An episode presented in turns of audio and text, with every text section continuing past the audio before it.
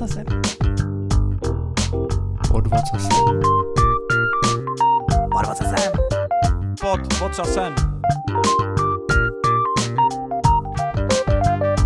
Pod vocasem. Pod vocasem. Krásný den, milí posluchači, vítejte u dalšího dílu vašeho oblíbeného IT podcastu Pod vocasem. Jako vždycky naproti mě nesmí chybět. Dneska opět usměvavý Petr Polipolák. A naproti mě Roman Joker provazník, člověk, který u toho, když říká vašeho oblíbeného, krásně otevírá pusu. To bych chtěl umět. Tebe to pořád To je fascinuje. to hrozně baví, mě to hrozně baví. A ještě jsem se to nenaučil. To jsou ty zvyky, když chceš, aby ti bylo rozumět, musíš otevřít tlamu. No mě to je, jako úplně tomu rozumím a jako fakt bych se chtěl dostat na tvůj level. To je strašně hodně, děkuju.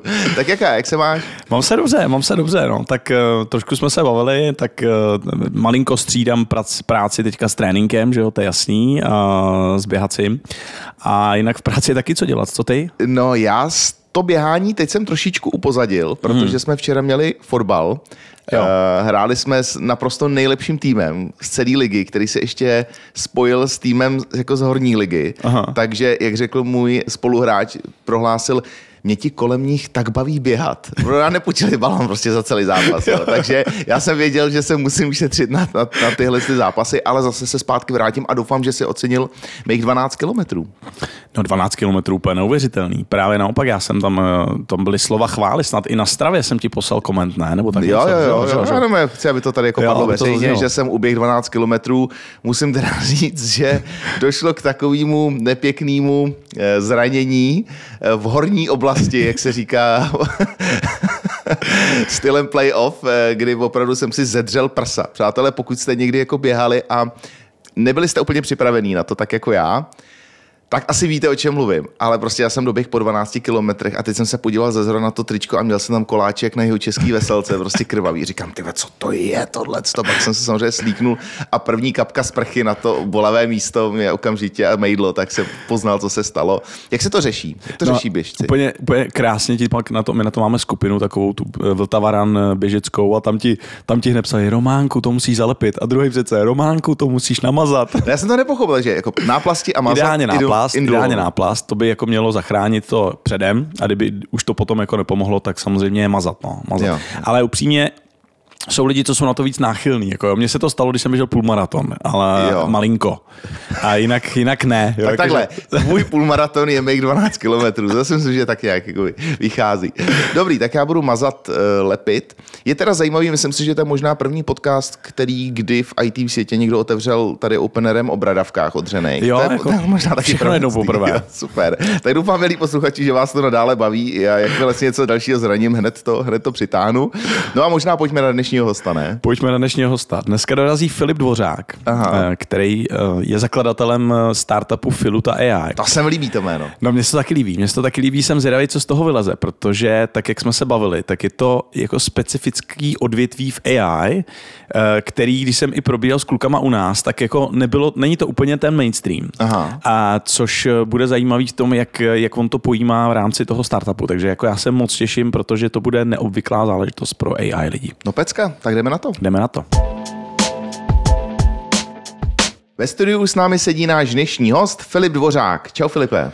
Ahoj pánové, děkuji za pozvání. Ahoj Filipe, rádi tě poznáváme, protože to je jedna z mála epizod, kdy vlastně člověka jsme neznali dopředu, což eh, bylo zajímavé hned v kuchynce, kde Románek říká, už buďte potichu, pojďte už si sednout k tomu, eh, k tomu eh, mikrofonu a pojďme si povídat, ať z toho taky něco mají posluchači. Protože ty to furt děláš, že? Já to dělám, ty on já to dělám. Přátelé, on to furt dělá. Já říkám, neptej se jich, ptej se jich na počasí, nějaký kraviny, jakmile to začne být zajímavý, musí být puštěný mikrofon. Je to pravda, je to pravda a my to doženeme teďka, ještě jsme, pak jsme to teda utli, takže ahoj Filipe. Uh, můžeme začít rovnou tím, že by se s nám představil, protože to bude, em, představit bychom tě mohli, ale nejlíp se představíš ty sám, věřím.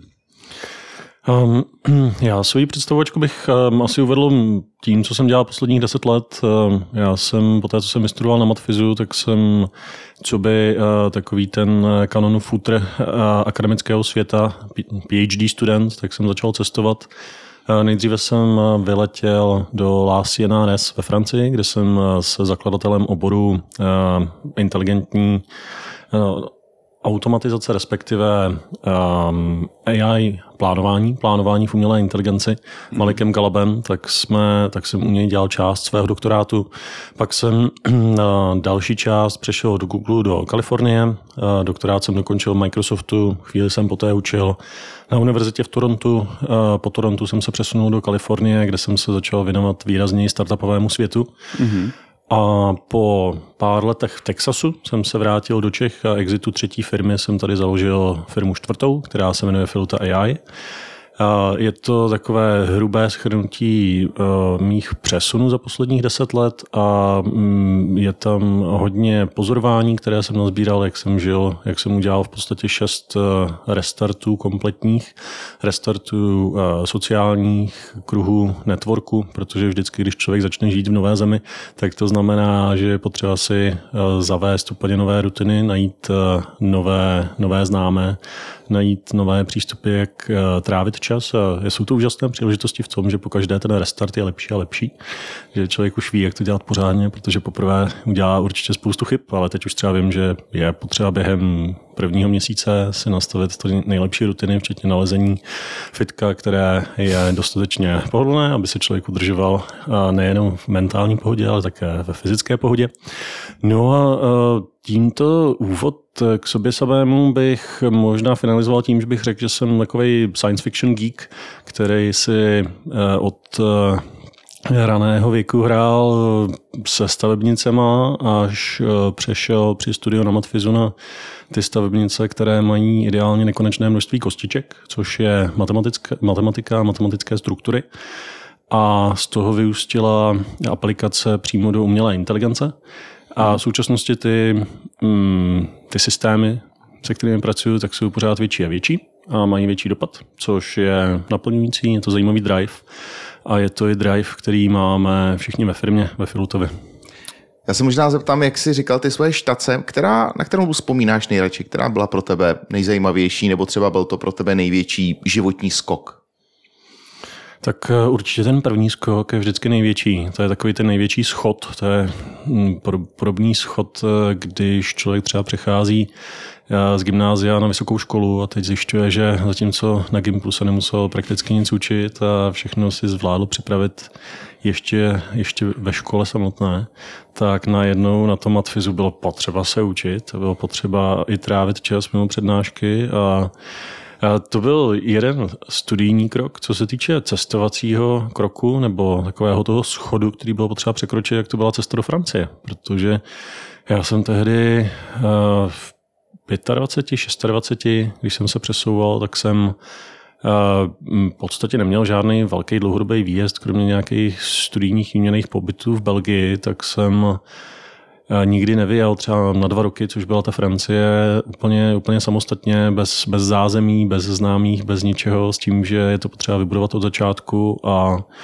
byl to Francie také trošku imigračně náročnější, protože eh, je potřeba mluvit co nejplynuleji francouzsky a stejně člověk nikdy nebude mít takový akcent, aby okamžitě zapadl, což eh, je, což mu bude dáno najevo. Eh, takže často... to jsem se chtěl zeptat, jak jsi na tom byl jazykově, než jsi tam vydal? Jazykově jsem byl na tom jako čtyři roky a francouzštiny na střední škole, takže dost mizerně. Ale měl jsi základy aspoň nějaké? Měl jsem základy, ale mm, francouzi byli poměrně, měli velká očekávání, co se týče francouzštiny a v podstatě každý meeting eh, na těch, těch prvních týdnech můj vedoucí Malik, tak eh, se mě na meetingu eh, vědeckém ptal, Filip, ty déjà parles français ou quoi? To znamená? He was expecting. Uh, on očekával, že uh, už konečně bych měl mluvit francouzsky. na každém, v podstatě na každém meetingu už na začátku, tak se ptal, a příští týden. A Filipe, ty už konečně mluvíš pořádně francouzsky, aby jsme se mohli bavit jako lidi. A já bych čekal, že budou mít radost, že se aspoň snaží. Víš, že to byl takový ten střícný krok? Vůbec ne. Teda. Tak to je zajímavý. A bylo to, bylo to takový humorný, no, ale uh, samozřejmě oni uměli anglické, ta francouzština jim byla přirozenější a um, celkově se, um, je, uh, je tam zaznamenatelný tlak na to mluvit francouzsky. Je to pořád stejný, tak jak se říká, že ty francouzi prostě radši budou vždycky mluvit francouzsky. Zajímavý. Je to tak, je to tak. Na druhou stranu, tu francouzštinu jsem si za dva roky rozvinul, osvojil a hmm. je zajímavé pak využívat ty francouzské kruhy. Oni se do značné míry segregují eh, všude po světě, hmm. ale jsou zase hodně podpůrné. Takže když člověk třeba vyjede, když jsem pak eh, pobýval v Torontu na University, University of Toronto, tak bylo poměrně snadné se zapojit do francouzských kruhů, protože jakmile člověk mluvil francouzsky, tak eh, hned eh, se mohl zapojit v podstatě do všech aktivit eh, lokální francouzské skupiny. Mm-hmm. A těchto skupin, ty, tyhle skupiny jsou všude po světě francouzské. I, I v Texasu jsou francouzské skupiny, které si přenáší takové ostrovy francouzské kultury, která je poměrně zajímavá. Je tam, je tam velká velmi dobrý přístup k jídlu, takže když člověk eh, a kultura jídla, takže když člověk třeba v Texasu hledá normální chleba a dobré síry, tak eh, se stačí zapojit do francouzské komunity a zeptat se lokálních francouzů, kde co našli nejlepší. Mm-hmm. Což mimo jiný teda ve Francii, eh, když jsme tam v labu chodili na obědy, tak bylo pravidelně každý den asi tak 30 minut diskuze o tom, kde je nejlepší chleba. každý, má, každý má to svoje. Jo, Češi by řešili, kde je pivo, jo, za kolik a to, přesně, to, to, to síry. No, no super, k tomu zahraničí se určitě dostaneme, protože to je nutná část eh, té tvojí kariéry a určitě nás zajímá víc. A dneska teda uh, sedíš s firmou tady v Čechách, ty jsi říkal Karlín, nebo máš, vy, pořádáš nějaký výpady do Ameriky, do Francie a tak? Jsme primárně v Čechách, máme tady uh, náš headquarters, což česky se říká centrála. Jo, ano, centrála. Jo, jo. A máme vedení. Vedení. Hmm, ale máme pak nějaké, nějaké výpady, jak si, jak si říkal, taková chapadla do zahraničí. Hmm. Máme, máme lidi v Novém Mexiku, v Texasu, v Německu. Německo, musím si postěžovat co do administrativy, tak eh, administrativní zátěže, tak je to eh, tolik papírování, že eh, Čechy jsou ještě pořád v pohodě s tím jo. ve srovnání. Co do administrativní zátěže, tak Spojené státy jsou extrémně přívětivé pro startupy a je možné tam velmi rychle nastavit eh, od účetnictví přes právní status, přes fungování firmy, základní smlouvy, kontrakty, NDAčka a tak dál, tak je možné velmi rychle rozběhnout firmu. Eh, Čechy jsou eh, o něco náročnější. A Německo je naprosté peklo. Jo, jo. Takže dohromady to, to zní, že už to není úplně malý startup. Kolik vás je? V tuhle chvíli ten počet roste na zhruba 24, mm. ale 24 jsou ti, kteří jsou s náma zaangažovaní a je tam, ne, ne vždy, je ten engagement stoprocentní. Třeba univerzitní profesory máme dva a ti jsou na menší úvazky. Takže když bych to skonvertoval do nějakého full-time engagementu, tak, mám, tak je to asi 14 full-time lidí. Mm-hmm. To, to už je pěkný, to už je pěkný. Já jsem startupy měl a do téhle uh, výše jsem se nedostal. Vždycky jsme byli Jsi měl o 13 méně. O 13, o 12, většinou, většinou. No, plus nějaký dojezdy. A, a ne, to nebude otvírat ty ne, starý rány, nechte to být. Dneska to není díl o mně. A ten ani dělat nebude. Ne, ne, to byl krátký, to jsme, jo, ten to jsme si říkali. Dobře, když to vezmeme od začátku, ty si hezky popsal, eh, jak jsi měl rád stavebnice, pak teda, že jsi přešel na matematiku a našel si v tom souvislost. A já jsem, co jsem koukal a studoval jsem tě, tak, eh, tak si dělal i softwarového inženýra předtím, než se zvrhnul do, do AI. Ono to asi vždycky bylo nějaký kombinaci. A Pavlo tě to? Eh, kódoval si, po případě v čem si kódoval a proč jsi z toho třeba utek? Eh, hrozně mě to bavilo. Softwarové inženýrství tak eh, je taková hravá forma, jak realizovat komplexní myšlenky a mě na Matfizu bavily různé takové soutěže, co jsme měli v tom, jak co nejrychleji vyřešit nějaký problém a to byl i dost způsob, jak jsme měli koncipované zápočty, že jsme dostali a mm, vylosovali jsme si Vzpomínám si na pana profesora Kryla, který měl takový velký pytel plný otázek a z něj si člověk nelosoval, co, kdo vyhraje, ale losoval si otázky a otázka na papírku pak znamenala nějaké pestré zadání, které je potřeba naprogramovat. A myslím, že jich tam mohl mít několik stovek tady těch zadání, což byla taková hezká, pestrá nabídka eh, co člověk může dostat tu zápočtu. Eh, Takže softwarové inženýrství, po té, co jsem se v podstatě vytrénoval na eh, takovém rychlém kódování, rychlém řešení problému, tak eh, se začalo rozšiřovat eh, v mém případě jako ten nejužitečnější nástroj pro realizaci i myšlenek eh, v rámci matematiky a v rámci umělé inteligence.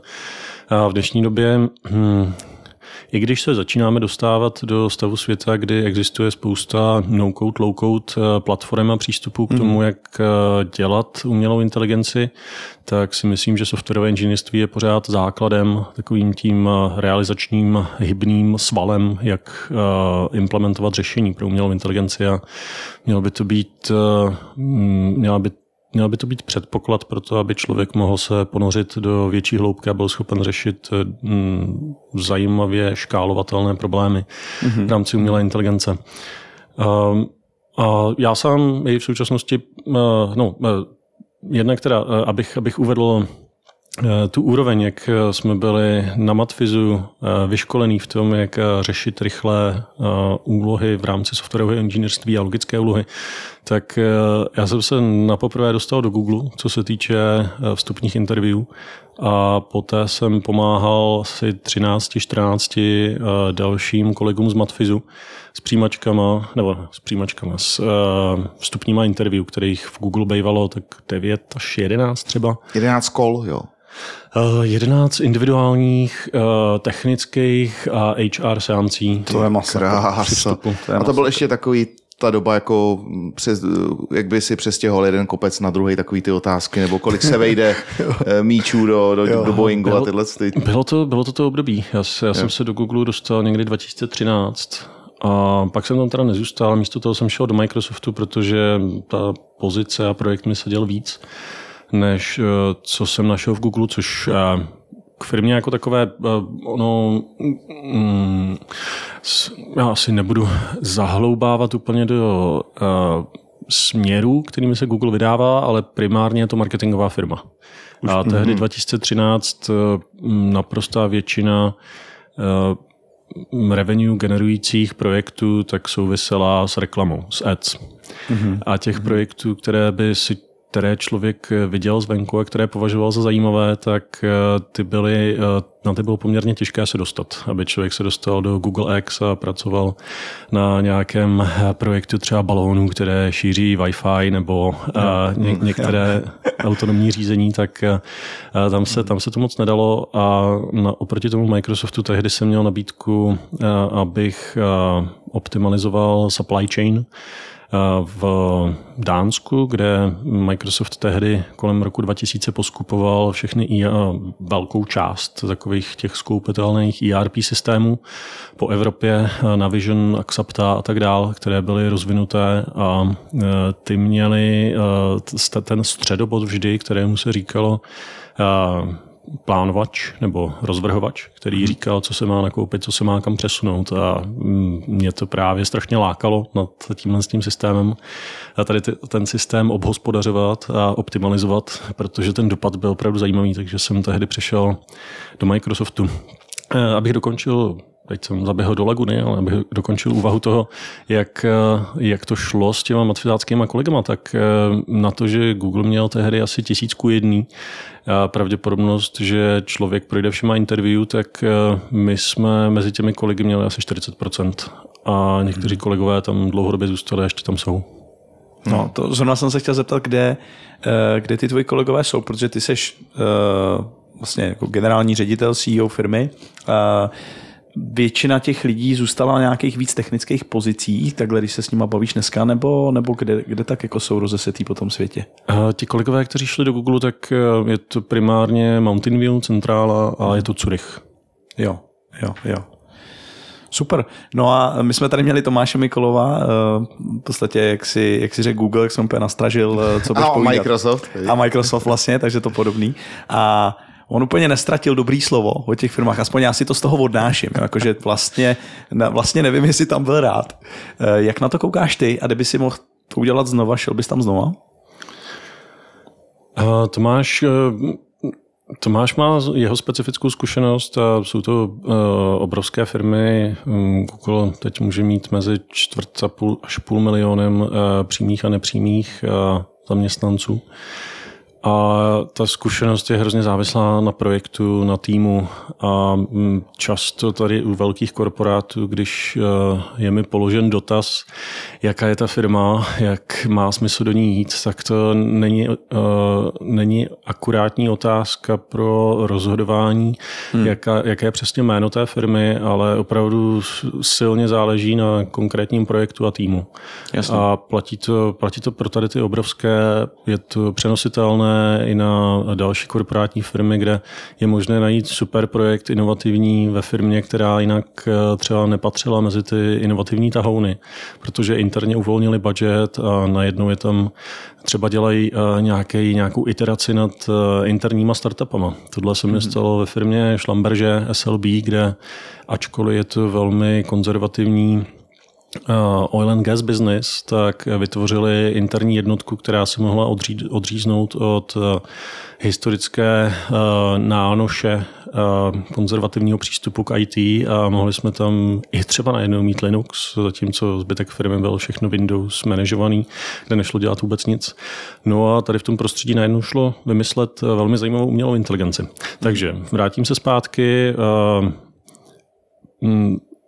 ne, nelze sumarizovat uh, firmu velikosti Google jako jednu zkušenost, ale opravdu záleží na tom, kam ko- konkrétně člověk zapadne a o to by se taky měl případný zájemce o práci nejvíce zajímat, mm-hmm. aby, aby si nasondoval, jak ten jeho tým bude vypadat, na čem bude pracovat a kdo ho bude manažovat.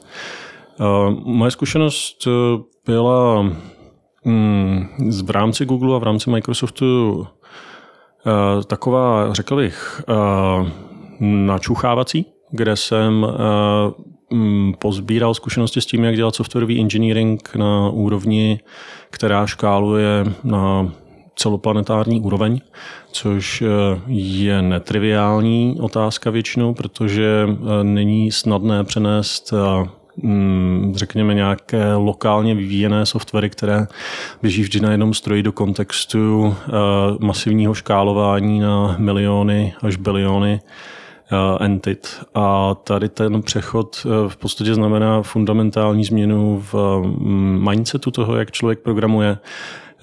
Není prakticky možný debugovat, je potřeba se zamýšlet nad každou minimalistickou operací, která se provede.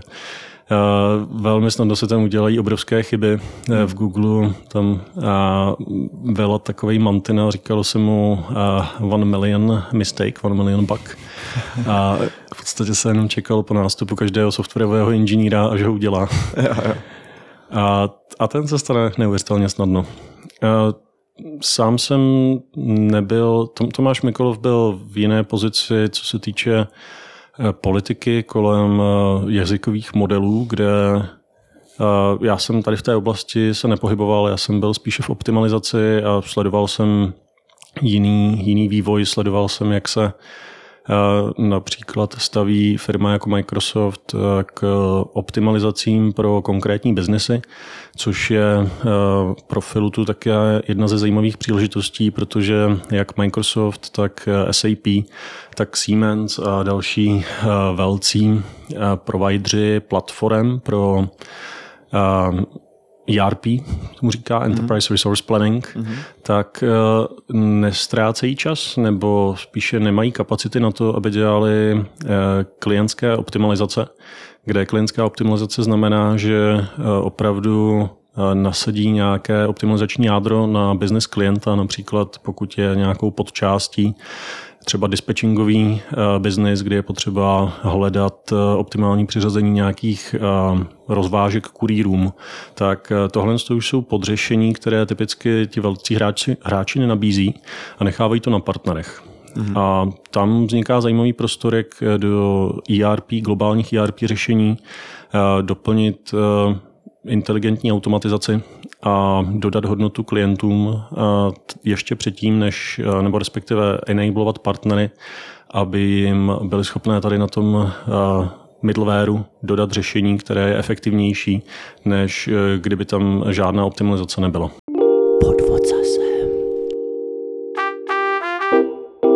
Jsme tady měli vlastně eh, podobnou diskuzi ohledně Salesforce, kde eh, v jednom z předchozích dílů, kde jsme diskutovali, že vlastně eh, firmy jsou schopní vlastně dělat tyhle ty adony, tak to je něco, čemu se věnuje Filuta AI, rozumím tomu správně, nebo možná popiš nám, co teda Filuta AI dělá, pojďme tam trošku skočit teďka, aby jsme si řekli víc o tom, čemu se věnuješ dneska.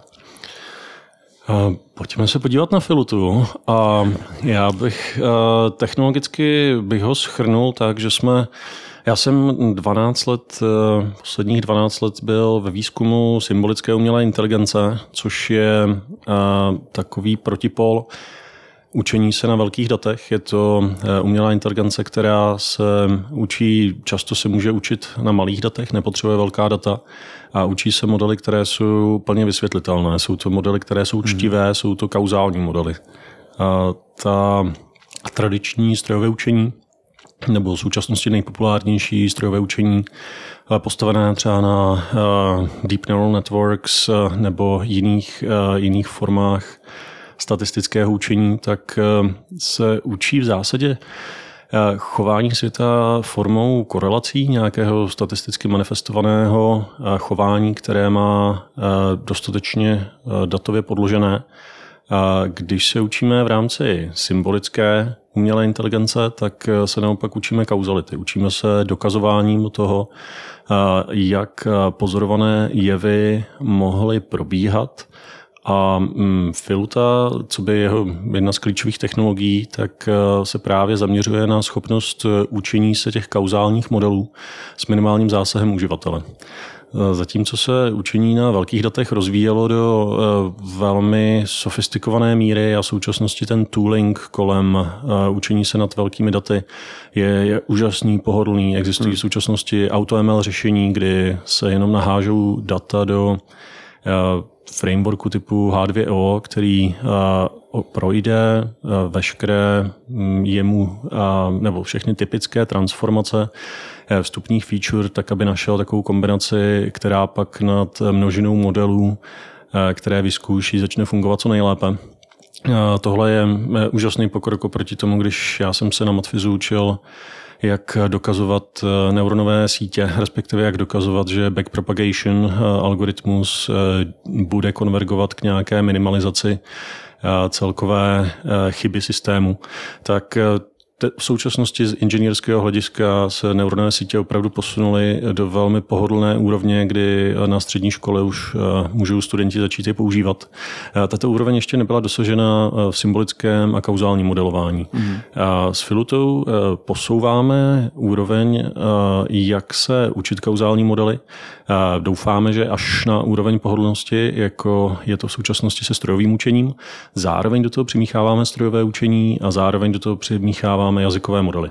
Mm-hmm. A to způsobem tak, že automatizujeme člověka, který by navrhoval inteligentní automatizaci. Je to člověk, který by právě přišel do firmy a s, můžeme si představit příklad nějaké konzultační společnosti větší, která má expertízu na dodávání eh, komplexních řešení optimalizačních, třeba IBM. Konzultant IBM přijde do firmy 12-18 měsíců, eh, zpracovává data, vytváří piloty, s experty na konkrétní podoblasti, tak hardkoduje modely, které optimalizují problém zákazníka. A tady potom úsilí se potenciálně vytvoří systém, který jde do produkce. My se díváme tady na toho člověka a automatizujeme ho, co nejvíc to jde. Snižujeme tu nutnou úroveň expertízy, a zkracujeme ten čas s tím, že automatizujeme většinu jeho operací. Co je, co je velmi drahé, tak je ruční modelování. Doposud eh, kauzální modely tak se do eh, maximální míry dělali ručně, protože je tam spousta triků, spousta eh, obrátek, které jsou náročné na vymyšlení. Jsou to takové oblasti, jako je constrainové programování, mixed integer programming, scheduling, constraint-based scheduling, uh, které jsou těžké. A my se snažíme modely tady pro ty modelovací techniky naučit automaticky mm-hmm. a na platformě Filuta pak uh, tyto modely kombinovat s strojovým učením a eh, skomponovat je, neboli jsme eh, naším takovým současným motem, tak je, že jsme kompozitní umělá inteligence, že operacionalizujeme kompozitní umělou inteligenci. Kompozitní umělá inteligence říká, neexistuje jediný typ, jediná technika umělé inteligence, která by zvládla úplně všechno perfektně ale musíme vždycky řešit reálné problémy kombinací několika technik. Mm-hmm. A kompozitní AI navrhuje, že postuluje, že můžeme mít obrovské portfolio řešících technik a pak tím hlavním úkolem co je potřeba udělat, je rozbít re- problém reálného světa na takové podproblémy, které můžeme řešit jednotlivými technikami. Mm-hmm.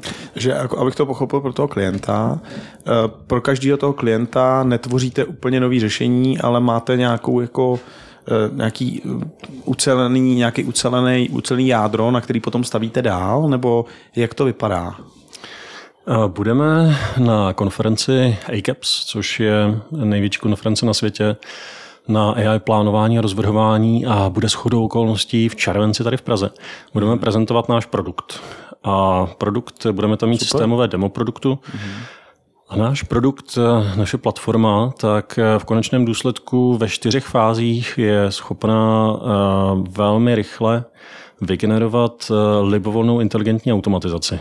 A ty čtyři fáze probíhají tak, že na vstupu eh, v první fázi požereme data, ingestujeme data a ty eh, rozřežeme jednak na části, které, jsou, které budou dlouhodobě online, které budou offline a pak eh, je odprofiltrujeme na toky, které budou směřovat do různých typů modelů, různých učících technik. Můžou tam být mm-hmm. části, které jsou více spojité a je potřeba se je třeba učit s neuronovkama. Mm-hmm. Můžou tam být části, které jsou více kauzální, je potřeba se je učit jako velký kauzální model. Ve druhé fázi ty, se z těchto dat učíme a tvoříme modely. To je lidsky augmentovaná technika, kdy třeba ty kauzální modely tak jsou přímo vidět. Je to eh, ve vizuálním interfejsu, je vidět, eh, jak ten model se vytváří, jaké tam jsou eh, akce, které popisují to, co jsme ve světě viděli a jaké jsou efekty těch akcí. Uživatel si může doplnit informace třeba, které nebyly v datech protože mm, samozřejmě častým problémem je, že e, při modelování nevíme, co nevíme. Pokud něco nebylo v datech, tak jsme to neviděli, ani v té kauzalitě to nebude a to uživatel může ručně doplnit. Mm-hmm. Ve třetí fázi se ty modely, které se ve druhé fázi vytvořily, skompilují dohromady, skomponují dohromady formou e, nějakého kompozičního schématu a to je něco, kde můžeme právě vidět, jak, se, jak jsou si blízké různé problémové oblasti. Například eh, autonomní řízení může být dost podobné řízení továrny. Eh, máme příklady toho, jak eh, třeba řízení autonomního vrtání geotermálních studen nebo ropných vrtů, tak je podobné schéma jako autonomní řízení auta. Když kouknete na ty data, tak ty paterny tam vidíte. Když, když, se, vidíme na, když se díváme na ty paterny kompozice, jo, jo, jo. tak ty paterny začnou být hodně podobný. Takže my tam uživateli v zásadě nabízíme, aby si vybral a v současné míře, v současné podobě je to spíše více manuální, kdy si vybírá uživatel, ale později začneme doporučovat více automaticky, mm-hmm. ale nabízíme tam eh, kategorizaci typu můj biznis je v manufacturingu, mám továrnu, která vyrábí třeba něco z kovu nebo něco z plastu, tak si vyberu schéma, které se typicky používá pro továrny a tady do toho schématu si uložím ty svoje modely, které jsem se naučil. Mm-hmm. No a od toho, toho okamžiku z té třetí fáze do té čtvrté, tak už je tam jenom jedno kliknutí. Já v okamžiku, kdy si řeknu, jo, tohle je moje kompozice, zadal jsem do ní modely, které popisují moji situaci, kterou jsem se naučil na svých datech. Zadal jsem tam konektory, jaké tam jsou datové vstupy a výstupy.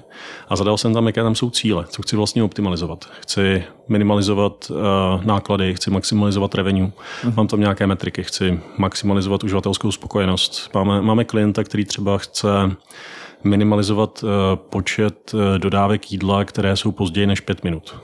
A uh-huh tohle jsou specifická kritéria pro biznis. A v okamžiku, kdy tyto jsou zadaná, tak už se pak jenom klikne na jedno tlačítko a my skompilujeme a deployneme do cloudu mikroservisní architekturu, která obsahuje všechny uh, solvery, které jsou potřeba k tomu, aby pracovali na základě těch modelů, které mm-hmm. jsou zapojené v kompozici. Má interfejsy, které jsou definované těmi konektory a nepřetržitě optimalizuje a uh, generuje individuální inteligentní rozhodnutí, tak aby se maximalizovala metrika, kterou nám uživatel zadal. Jo, A tuhle tu službu to pak už si může zapojit do svého flow.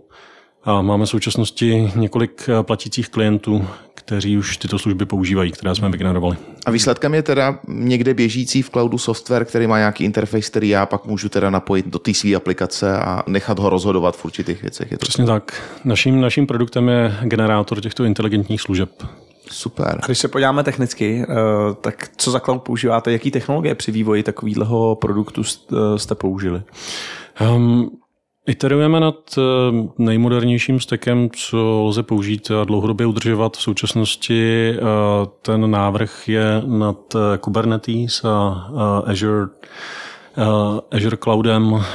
Každopádně budeme, jsme obecně cloud agnostic, takže mm-hmm. ten Kubernetes deployment budeme pak rozprostírat podle zájmu klienta nebo podle optimalizace náročnosti na více cloudových providerů. A co se týče samotné architektury, tak eh, microservice architektura je jeden v současnosti z nejlepších konceptů, který nám pro takovéto agilní deployování eh, různě nakonfigurovaných inteligentních automati- automatizací eh, sedí a benefituje našemu konceptu.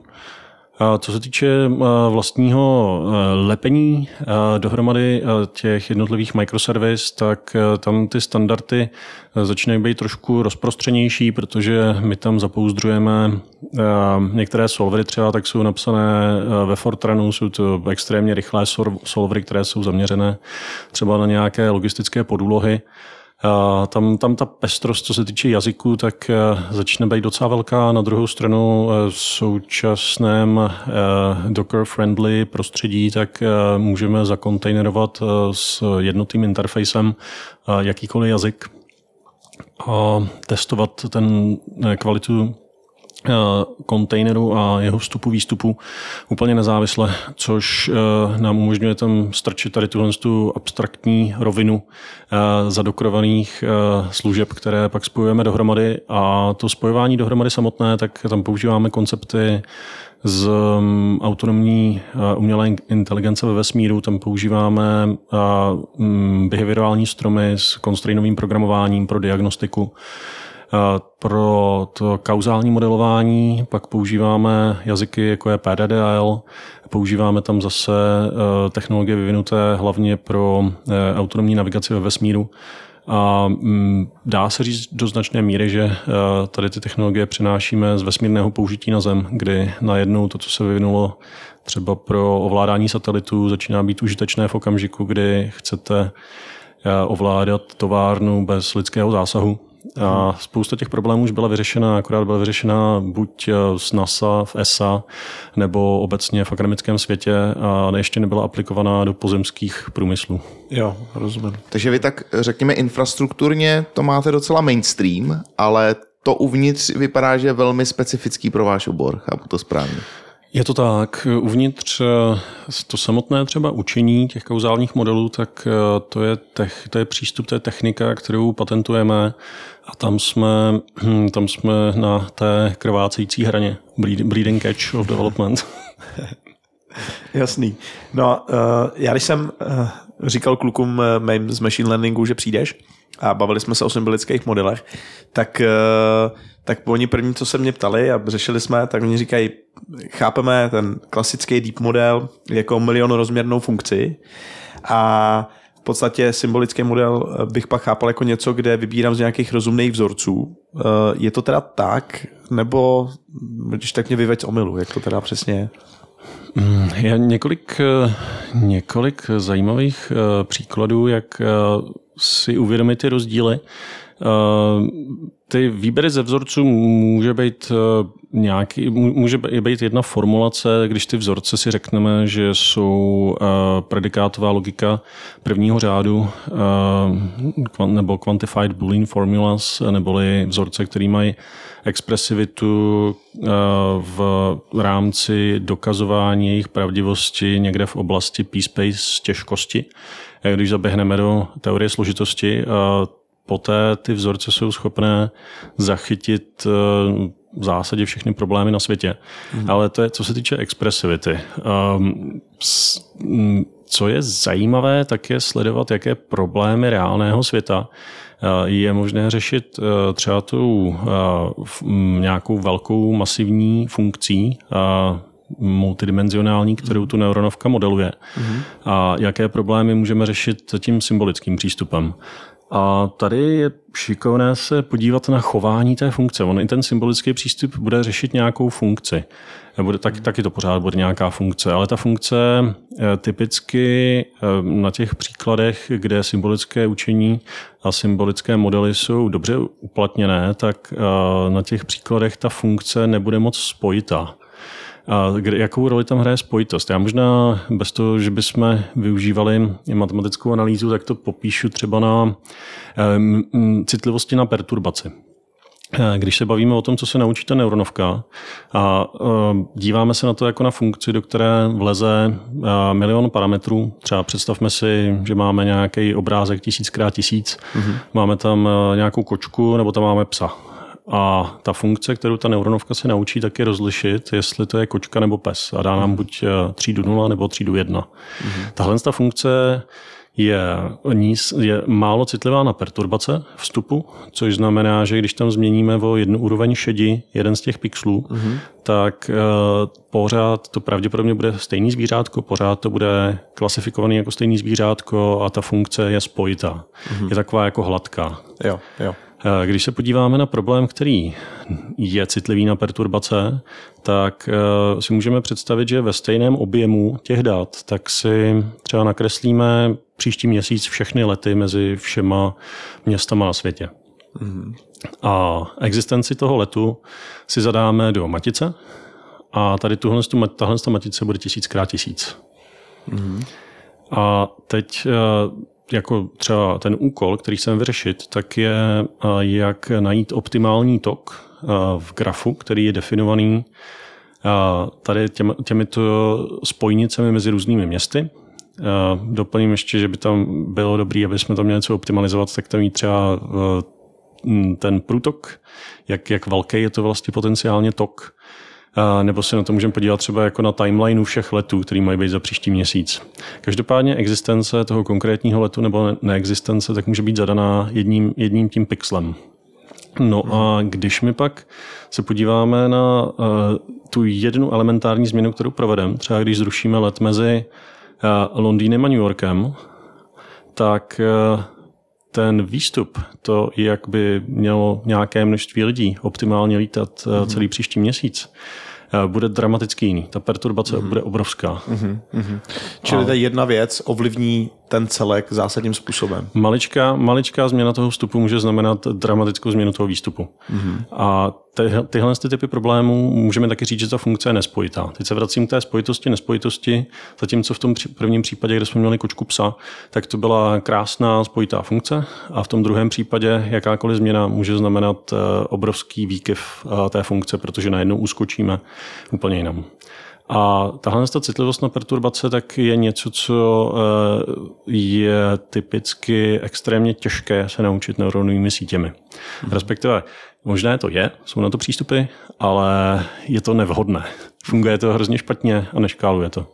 A když se chceme učit, když začneme škálovat, když se začneme učit hodně velké problémy, třeba celoplanetární přeprava, nebo když bychom se chtěli učit třeba jeden z projektů, se kterým pomáháme, tak je rozvrhování eh, staveb eh, komplexních budov. Představme si věžák v New Yorku o 100 patrech, kde je potřeba udělat 40 tisíc kroků a je potřeba rozvrhnout, eh, jaká pracovní četa bude ten, který sloup stavět v daném okamžiku a uvažovat o tom, jak dlouho jim bude trvat se přemístit třeba mezi jednotlivými sloupy. Mm. Tak tohle jsou problémy, kde ta neuronová síť nebude efektivní a naopak eh, symbolické kauzální modely tak dokážou přinést obrovské úspory. A to mm-hmm. úspory v řádově v desítkách procent. Mm-hmm. A reálné problémy typicky mají jak spojitou, tak nespojitou část. Čímž se vracíme k tezi kompozitní umělé inteligence, že můžeme řešit eh, daleko širší škálu problémů reálného světa, když eh, máme v našem toolboxu jak techniky, které se učí nespojité funkce, tak techniky, které se učí spojité funkce a smícháme je dohromady.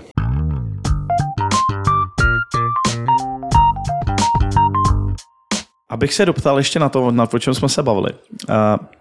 Jak se vlastně ty symbolické modely trénují? Nebo je to vůbec reálná správná otázka? Trénují se, když eh, v podstatě mám ty podmínky předem daný, tak jak si popisoval před chvílí?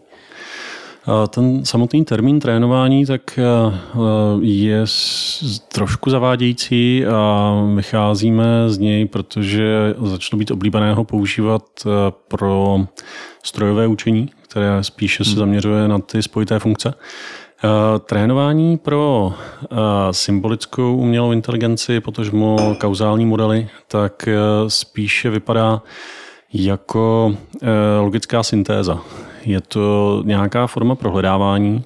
Eh, stejně jako jsou, jsou tam spojitosti. Když se třeba díváme na trénování neuronových sítí, tak eh, se můžeme dívat eh, na průchody nebo na ty trénovací epizody při updateu VAH neuronové sítě mm-hmm. jako na jeden, jakoby takovou jeden krok v konvergenci k nějakému rozumnému nastavení té sítě. A jeden ten krok v neuronovkách znamená, že třeba uděláme jeden cyklus backpropagation, kdy se podíváme na to, jak je velká chyba, a pak se pokusíme zpětně najít diferenciály, jak upravit jednotlivé váhy po cestě v rámci neuronovky a projedeme to do začátku. Tak v mm, syntetizování modelu, symbolického modelu, eh, tak eh, tam ten prohledávací problém, zatímco v té neuronovce to byl nějaký prostor vach, tak eh, při syntetizování modelu je to nějaký prostor hyperparametrů, kde hledáme typicky takový model, a teď přeskočím do teorie grafů, hledáme takový graf, který je který má co nejzajímavější vlastnosti. Většinou hledáme ten, co je nejkompaktnější.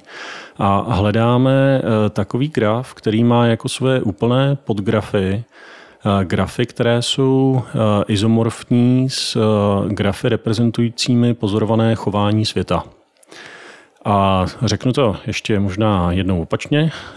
Když se podíváme na svět a pozorujeme ho jako nějaké změny stavu světa, tak eh, my si můžeme tady ty změny světa reprezentovat jako nějaké grafové přechody mezi stavama světa. A ty přechody znamená, to jsou typicky věci, které se dějou za sebou, tak eh, představují eh, nějakou potenciální kauzalitu. Když se díváme na to, že jsme zmáčkli tlačítko a poté pozorujeme, že se zvýšila teplota motoru a poté pozorujeme, že se auto rozjelo a poté pozorujeme, že auto se přesunulo na nové místo, tak tyto akce uvidíme třeba v nějaké time series za sebou s nějakými časovými vzdálenostmi a můžeme, se tak, můžeme si tak myslet, že mezi nimi bude nějaká kauzalita. Aby jsme zjistili, jestli tam ta kauzalita opravdu je, tak eh, proto právě budeme syntetizovat. A začneme tak, že si uděláme graf, kde eh, všude, kde může být nějaká kauzalita, tak si nakreslíme hrany v tom grafu. Kde tam je potenciálně kauzalita, mohla tam vzniknout nějaká kauzalita, protože ty události se staly po sobě. Mm-hmm. No a když máme těch pozorování světa pár, nemusíme jich mít moc, máme pět, deset příkladů pozorování světa toho, jak se ten systém choval, jaké události jsme o něm zaznamenali, tak my se podíváme pak eh, na tyto grafy, které změny v tom světě popisují a začneme hledat takový graf, kde všechny tyhle ty pozorování o světě jsme schopni promítnout do toho grafu, který hledáme tak, aby tam byly kompletně eh, začleněný, aby byly pod grafama toho grafu, který hledáme. Mm-hmm. A ten graf, který hledáme, tak eh, ten má strukturu, která pak odpovídá eh, našemu modelu v predikátové logice.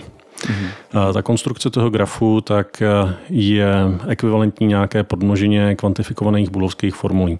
Mm-hmm. A tento graf tím, že my do něj promítneme všechny ty podgrafy pozorování o světě, tak zároveň funguje jako generalizace pozorování světa. Mm-hmm. Což má obrovské výhody třeba pro uh, abstrakce škály, protože my jsme schopni se naučit chování továrny na třech lidech a třech strojích. Mm-hmm. Ale tady tím promítnutím do predikátové logiky, tak máme model, který stejně tak funguje pro továrnu tisíci lidech a tisíci strojích. Mm-hmm. Což zase je jedna z devis, která třeba neuronové sítě přímo nenabídnou, protože ty mají typicky problém se škálováním na větší verzi problému, uh-huh. kdy pokud i kdyby se neuronová síť použila na třeba optimální rozvrhování výrobního procesu v továrně, tak se naučí fixní velikost toho problému. Uh-huh, uh-huh. A já jsem se ptal chatu GPT, jestli obsahuje symbolické modely. On mi řekl, že ano. Uh, dokázal bys popsat, jak by to tam třeba mohlo fungovat? Jak by tam ty symbolické modely mohly pomáhat? Eh, ChatGPT je uh, statistický agregát a do značné míry je schopen v omezeném, omezené velikosti kontextového okna zachytit kauzalitu, zachytit kauzální uvažování. Mm. Takže myslím si, že ChatGPT a nějaké testy jsme si s ním taky dali v tomto kontextu, tak může do určité velikosti a tato velikost je poměrně malá, eh, být schopen mm, odpovídat na otázky týkající se kauzálních modelů. Mm-hmm. Takže můžeme očekávat, že třeba mu eh, můžeme zadat několik eh, popisů světa a on z nich bude schopen vygenerovat kauzální model. Mm-hmm. Myslím si, že má i rozumnou znalost jazyků, které používáme. My používáme PDDL a ANML. Jsou dva jazyky používané pro symbolické kauzální modelování. Mm-hmm. A ty experimenty, které jsme s ChatGPT provedli, tak eh, jsme se dostali na limit toho okra někde kolem asi plánů, které mají 10 akcí. A pak už, pak už jsme vyskočili z kontextu toho, o čem je schopen ChatGPT kauzálně uvažovat. Mm-hmm. Abych to uvedl do nějakého přirovnání. 10 akcí to jsou eh, to, to je uvažování o modelech, eh, které mají třeba když se bavíme o té továrně, tak 10 akcí znamená, že tam máme jeden produkt, který do nějakého stroje je potřeba přesunout, na tom stroji pak eh, se něco realizuje, poté je ten eh, výsledný produkt potřeba přemístit do jiného stroje a 10 akcí znamená, že, je to, mm, že to není moc použitelné pro něco mm-hmm. praktického. Mm-hmm. Jasně, jasně.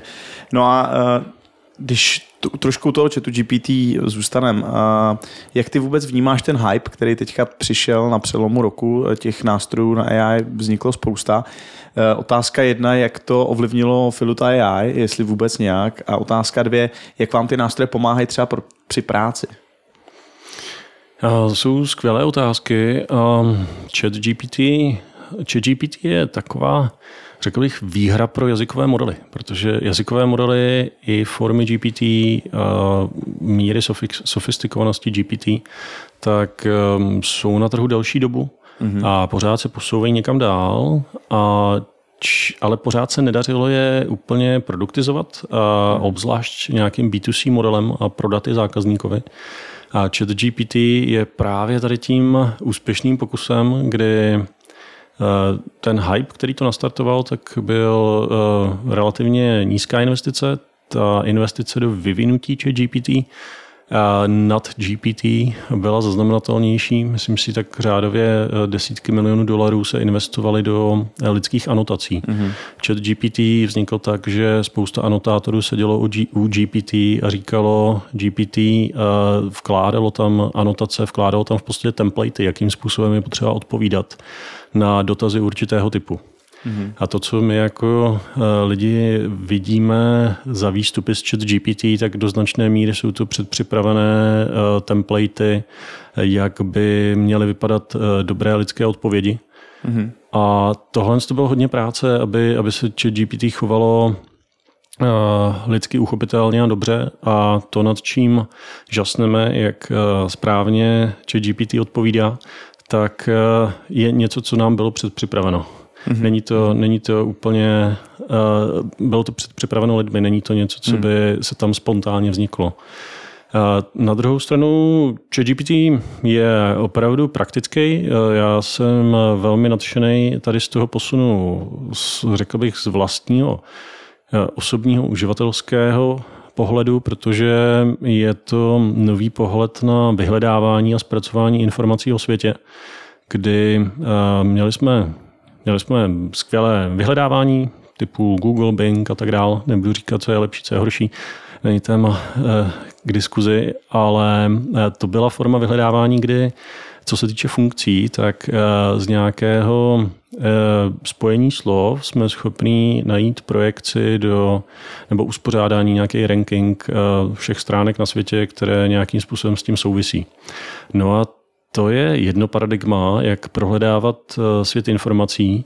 No a GPT je v podstatě změna paradigmatu, jak můžeme pracovat eh, se všemi informacemi, co jsme, co by lidi vytvořili, kdy my se, my je všechny zhlukneme dohromady, takže se naučíme statisticky eh, předvídat pravděpodobnost, pokud už několik slov jsme napsali, tak jaká je pravděpodobnost toho, že nějaké další slovo bude následovat. Mm-hmm. A tento statistický model my se naučíme ze všech znalostí, co máme, čímž eh, je efektivně zagregujeme. A tenhle ten agregát je nějakou formou, nějak, nějakým konceptem toho, jak naše globální znalosti združit do co nejjednoduššího, co nejsnadněji eh, reprodukovatelného proudu slov a chat GPT je mm, nějakou formou, jak, eh, jak tenhle ten proud slov promítnout do lidsky snadno stravitelného eh, čtivého výstupu.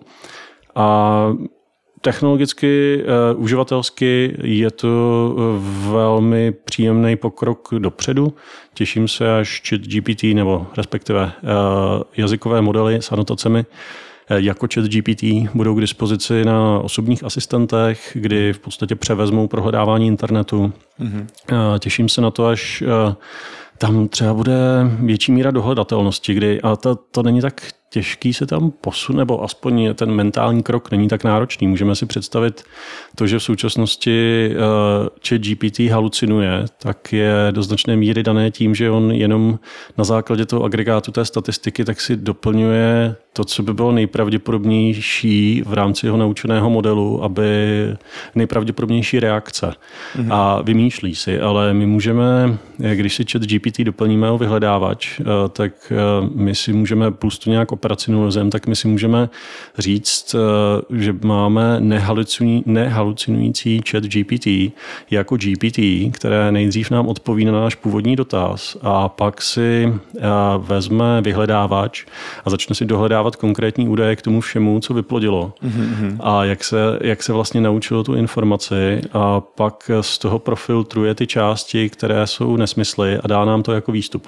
Jo, jo. A tohle je krásná augmentace vyhledávání vyhledávání a zpracování informací na internetu a e, je, ta, ta, síla, ta síla je tam vidět. Mm-hmm. Je to, tak když si představíme, e, Třeba v Čechách jsou, vnímám to, že jsme hodně takový renesanční třeba oproti Americ, e, Spojeným státům. Ve Spojených státech je každý maximální specialista na to, co dělá, snaží se to dělat co nejefektivněji. Ale my tady třeba už od školství, kdy se učíme plavat, tancovat, eh, jezdit na snowboardu, eh, učíme se na eh, gimplech se učíme veškerý záběr toho, co by mohlo být zajímavé, tak máme takové jakoby velké rozpětí, tak proto a já jsem tohle s tou výchovou taky prošel, tak proto mi třeba krásně rezonuje to, že pokud nějakému tématu jste se vůbec v životě nikdy nevěnovali, třeba kdo ví, kdo ví něco o imunologii, pokud nestudoval medicínu, a najednou byste do toho tématu chtěli proniknout, tak chat GPT je tím agregátem, který vám nabídne velmi rychle uh, ramp up, vstup do oboru, o kterém nevíte vůbec nic. Uh-huh. A nabídne vám takovou jako baseline. Když pak se začnete moci jako dívat do detailů, do oblastí, které třeba nejsou tak frekventované, eh, není k ním tolik dostupných materiálů, tak se začne vymýšlet. Uh-huh. Ale tady pro tu vstupní úroveň do libovolného oboru, tak eh, je to skvělý start. Uh-huh. Uh, no, navážu teda na další část dotazu, jak používáme uh, GPT ve firmě. Um, my jsme skrze Microsoft jsme taky podporovaný jako um, jeden ze startupů pod Microsoft Startup Hubem, tak jsme získali uh, API přístup na uh, GPT a využíváme ho uh, ve Filutovi pro labelování. Je to úžasná Uh, úžasná přidaná hodnota, kdy my třeba, když syntetizujeme, tak my vlastně uh, je, je těžké automaticky vymyslet, když uh, navrhnete ten model, tak jak ten model ideálně popsat. Jak třeba akce, které jste našli a máte k ním kompletní kauzální popis, víte, jaký mají předpoklady, jaký mají efekty, víte, co v tom systému dělali, tak, ale pořád, protože jste to dělali na hrubých datech ta, a ta akce nikdy neexistovala, tak nevíte, jak ji pojmenovat. A GPT je dobré v tom, že eh, je schopné v tomhle tom malém kauzálním okénku tak vám říct, ale tohle je na základě tohoto kontextu, který vidí, který mu dáme, tak tohle je přece akce, která typicky znamená, že nějaký robot, nějakou robotickou paží vezme něco ze stolu. A přímo nám to pojmenuje. A tohle je velmi zajímavá přidaná hodnota. Plus eh, potenciál specializovaných nadstaveb nad GPT eh, je něco, co nás velmi zajímá. Provedli jsme nějaké úvodní experimenty, že bychom byli schopni třeba eh, ty oblasti kompozice Eh, do značné míry eh, ovládat jazykovými modely. Takže namísto toho, aby si uživatel sám vybíral, že jsem asi v tomhle tom průmyslu a podívám se na to, jaké se typicky paterny používají v mém průmyslu, tak bychom mu rovnou mohli v kontextu jeho dat doporučovat, že si myslíme, že je v tomhle tom průmyslu a měl by asi používat tento model, což je práce pro jazykové modelování, toto doporučování. No a pak eh, finálně Chat GPT taky používáme čistě jako osobní vyhledávač. Mm-hmm. A v neposlední řadě taky bych eh, rád upozornil, že mm, na co, co teda interně eh, si dáváme pozor, že by žádná klientská data a žádná mm. confidential data eh, neměly být posílaný v současnosti do chat GPT promptu. Mm-hmm. Že je, je potřeba i ještě počkat na komerční licence pro jazykové modely. Mm-hmm. Ty jsi říkal, že v určitou chvíli si ten GPT vymýšlí, že halucinuje, že vlastně jako do, do vymýšlí, co by asi teda byla ta správná odpověď. Eh, čistě jako laická otázka, je tohle vlastně správně? Není třeba, aby to bylo co nejblíž k tomu lidskému chování, kdy někdo řekne v určitou chvíli, teď už bych kecal, mm-hmm. teď už nevím, teď přiznávám, že vlastně tady ty moje hranice už jsou nastavené a dál už nejdu. Neměl by se třeba chovat takhle, že by měl jako zastavit tu svoji, tu svoji halucinaci v určitém levelu, nebo jak to vidíš?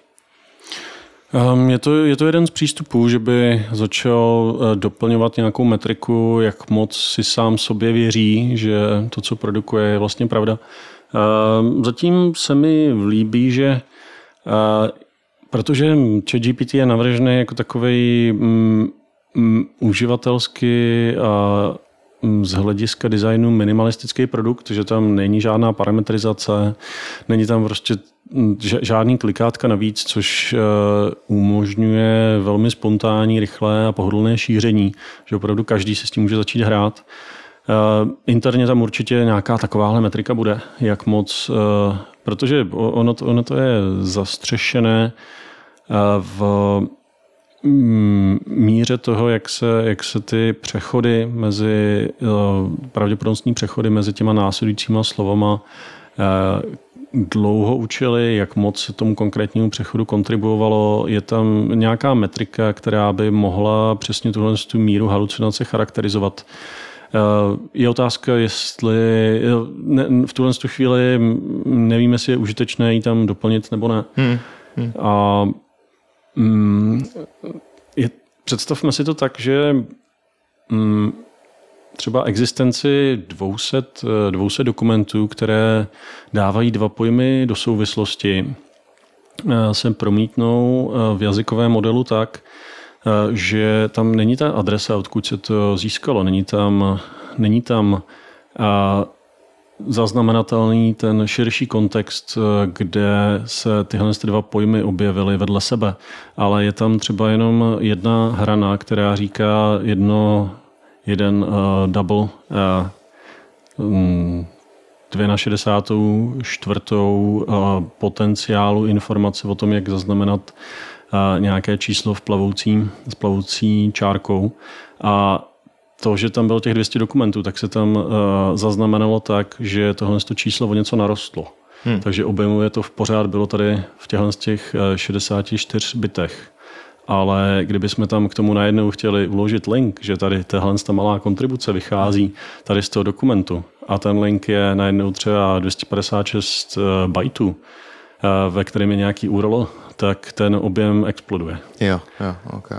A Tohle je výzva, která v současnosti pravděpodobně stojí před jazykovými modely, jak tam tu dohledatelnost doplnit. A je to zajímavý technický problém, který, na kterém si myslím, že už tuhle chvíli pracuje větší množství výzkumných institucí, takže je před námi velmi zajímavé období.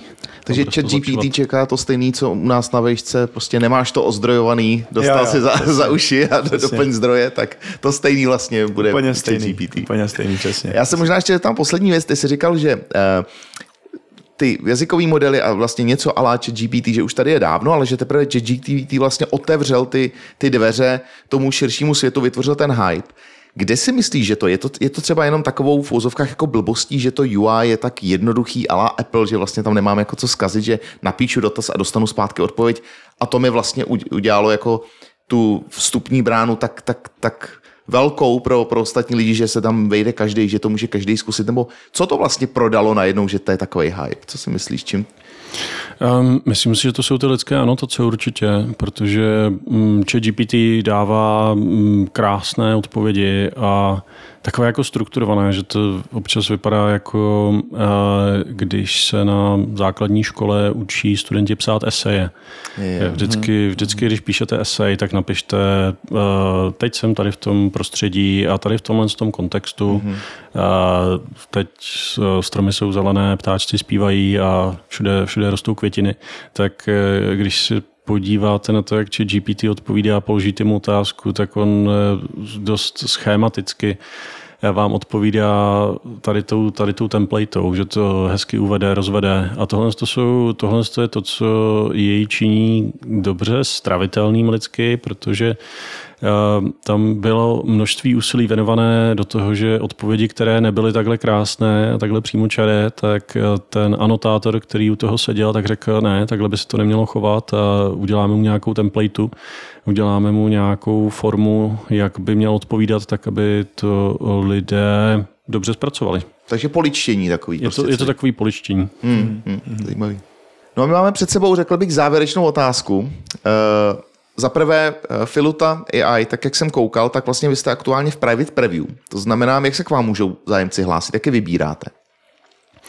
Eh, v současnosti primárně s našimi zákazníky eh, otevíráme platformu a potažmo platforma generuje inteligentní automatizace, které běží u našich zákazníků.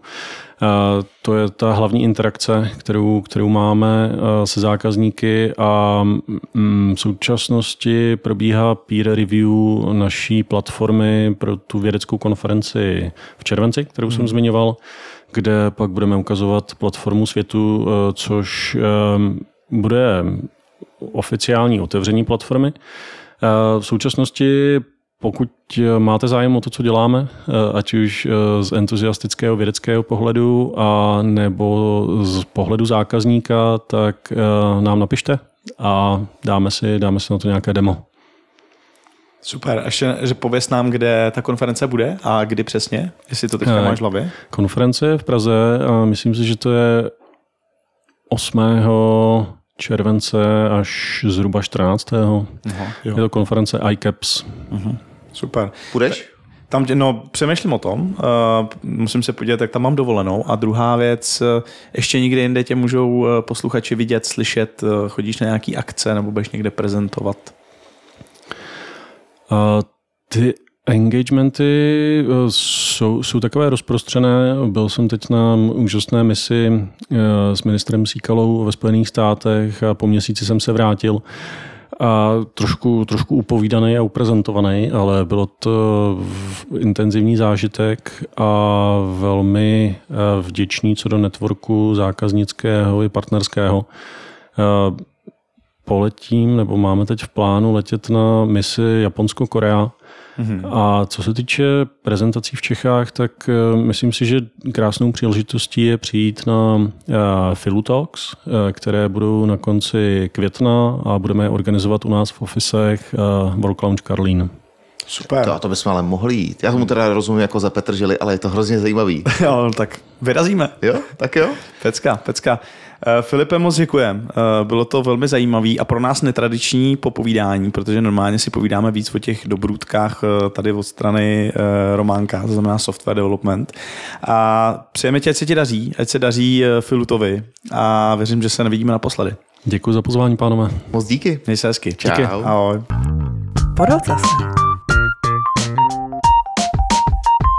Prosím tě, Poli, řekni mi, kde bereš tyhle lidi? Ty máš nějaký pytel, na kterým je napsáno géniové. Ty tam vždycky jo, jo. zahrabeš tou rukou a vytáhneš nějakého takového prostě jako pologénia nebo celý no, gény. Jak vyprávěl Filip, že má, měl toho profesora, jak měl ten pytel s těma řešeníma, jo, že jo, tak, tak já to máš pytel tady s těma géniova, tak něco zase vyhrávnem někde. No to je pecka, pecka. Já jsem teda samozřejmě byl úplně v lese, ale bylo to strašně zajímavý a strašně dobře, řekl bych, podaný hmm. i ty, ty hardcore věci takovou lidskou formou. Za mě super, super. Jo, já jsem zvědavý, posluchači, pošlete nám zpětnou vazbu, jaký to bylo na vás, protože samozřejmě je to i netradiční díl v tom pojetí, že prostě se bavíme o ne úplně software developmentu, kde prostě ty dokážeš reagovat na věci na úrovni, kde já v tom AI úplně nejsem schopný reagovat, ale zároveň Filip to skvěle vysvětloval na těch příkladech, což mi přišlo, že se ty věci jako brutálně pomohlo. Takže ale opravdu mám chutít na ty Filu Talks. Za prvé jsem už dlouho nebyl v Karlíně, Aha. to takový jako hezký side effect se tam mít zase podívat. A druhá věc, uh, Oni tam podle mě budou ukazovat i ten jejich produkt v té preview fázi jo. na těch Filuta Talks. Možná, mm-hmm. že bychom viděli, mm-hmm. jak to vlastně v, v praxi funguje, jak reálně přece celá ta věc o té infrastruktuře, o tom, jak oni si vyspinou na jednou celý eh, Kubernetes cluster na základě s nějakýma solverama, na základě toho, jak, jak si těch čtyř kroků, tak podle mě to je prda. Já bych to fakt chtěl vidět v praxi. Ale určitě teď ještě, když jsme se s Filipem loučili, tak říkal, že nám pošle pozvánku, takže, no, takže do, pojďme tam a je pravda, že v Kalině jsem taky díl nebyl, naposled jsem bez bod byl na dovolený, takže na, v Karlíně zase můžeme... Zavařovačky sebou, samozřejmě. paletu mám jednu baráku opřenou. A bez pusy půjčíme růžovou. tak ty vole, o čem se bavíme? Jedem do Karlína. to bude trip. Tak jo, přátelé, mějte se krásně, my bereme cvičky a vyrážíme a za 14 dní se zase uslyšíme. Těšíme se, mějte se, čau. čau.